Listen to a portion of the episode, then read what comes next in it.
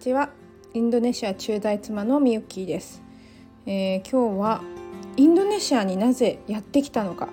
っていうところについてお話ししたいと思います。で簡潔に言うともうこれは私が引き寄せたんですよね。なので本当こうね本当いろんなことがあってこれを説明するには 何年ものことを話さなきゃいけないんですけどまあ一番シンプルなところで言えば、えー、私が、えー、ある時ね、えー、宝地図まあ、昔から宝地図は聞いたことがあって宝地図やってみたいなってずっとこう思ってたんですよね。でも宝地図の講座って結構高いイメージもあって当時はなんかこう受けるっていう発想はなかったんですね。で本も出てるし本も読めばよかったんですけどそういうなんかこうね思いはなかったんですよね。でそんな時に多分ちょうど仕事がうまくいってなかった頃に急にね宝地図の無料講座っていうのに出会ったんですよね。で無料講座っていうのが「あラッキー受けてみたい」っていうところでね受けさせてもらったんですよ。でその時に作った宝地図には、とね、まあ、お金が欲しい豪華な家に住みたい、えー、家政婦さん欲しい、まあ、かっこねあのーこれは貼ってはいなかったんですけどずっとね家事が苦手なんで家政婦が欲しいって思いがずっとありました。であとはね、え海外留学なぜかね英語を一生懸命勉強してた時期があって海外に行ってなんかなんか外国の友達が持てるぐらい英語をこう喋れるようになりたいっていうなんとなくのね思いがあってでセブ島に親子留学っていうのと英語ペラペラになりたいとかそういうのを貼っつけたと思うんですよね。であとはまあ仕事もうまくいくように、まあ、私エニアグラム講師って言って、えー、心理学をお伝えしていたのでそれでこうねたくさんの人が集まってほしいとかあと企業塾っていうのも始めていたので、まあ、企業塾に生徒さんが来るといいなみたいなのを、まあ、書いてたわけですね。で他にもね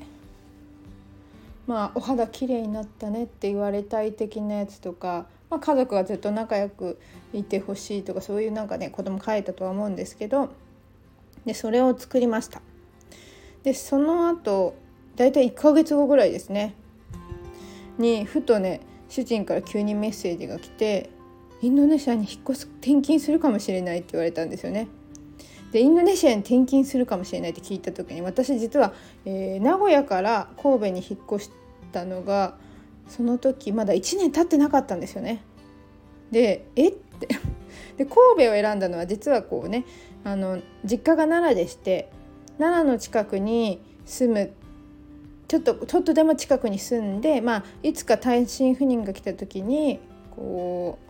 うやっていけるようにちょっと実家の近くで私がやっていけるようにっていうところをふか踏まえての神戸だったんですよね。だけどえインドネシア？って聞いた時にねいろいろ頭の中で混乱混乱ですよ。その時は正直ねえ娘はもう中学生になるしえそんな来たばっかりだしとかいろんなねなんかねあの思い現実的な方が先でした。でまあ帰ってきて娘たちにね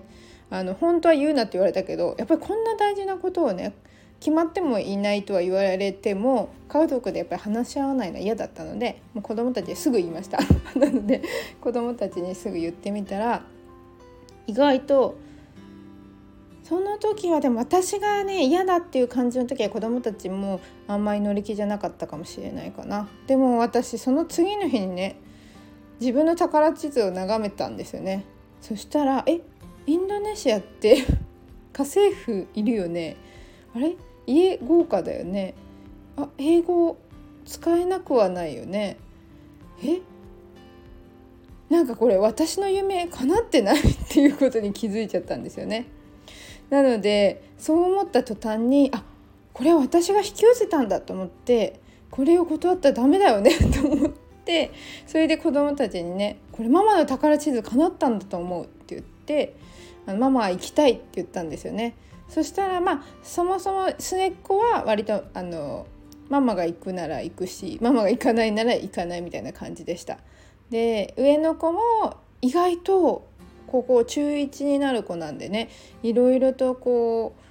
う悩みあるかなと思ったんですけど神戸っていう場所に来てまだ1年経ってなかったので思い入れがあまり神戸にまだなかったんですよねなので別にいいよっていう感じでしたでやっぱりこの1年しかなかった神戸でも割と楽しく過ごせたっていうのもこの子にとって自信になったのかなっていう気はしています。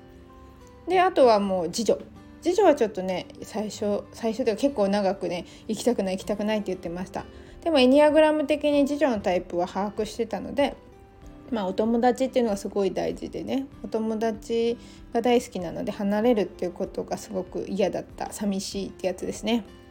だけど誰よりも友達を作るのが上手なのも知ってます。なので私は問題ないなと思ってたんですよね。次女は絶対すぐ友達できる。と思ってました。なので流れ的にもう行こうよ。家族みんなで。っていう流れにね急展開していきました。でこの話は本当にね過去とつながっているっていうか本当いろんなこととつながっているので簡単に言ったらこんな感じなんですけどまたそのね過去の話どういうことからこう引き寄せたのかっていう深掘りもまたここでできたらいいなと思います。はい、ご視聴してくださりありがとうございました。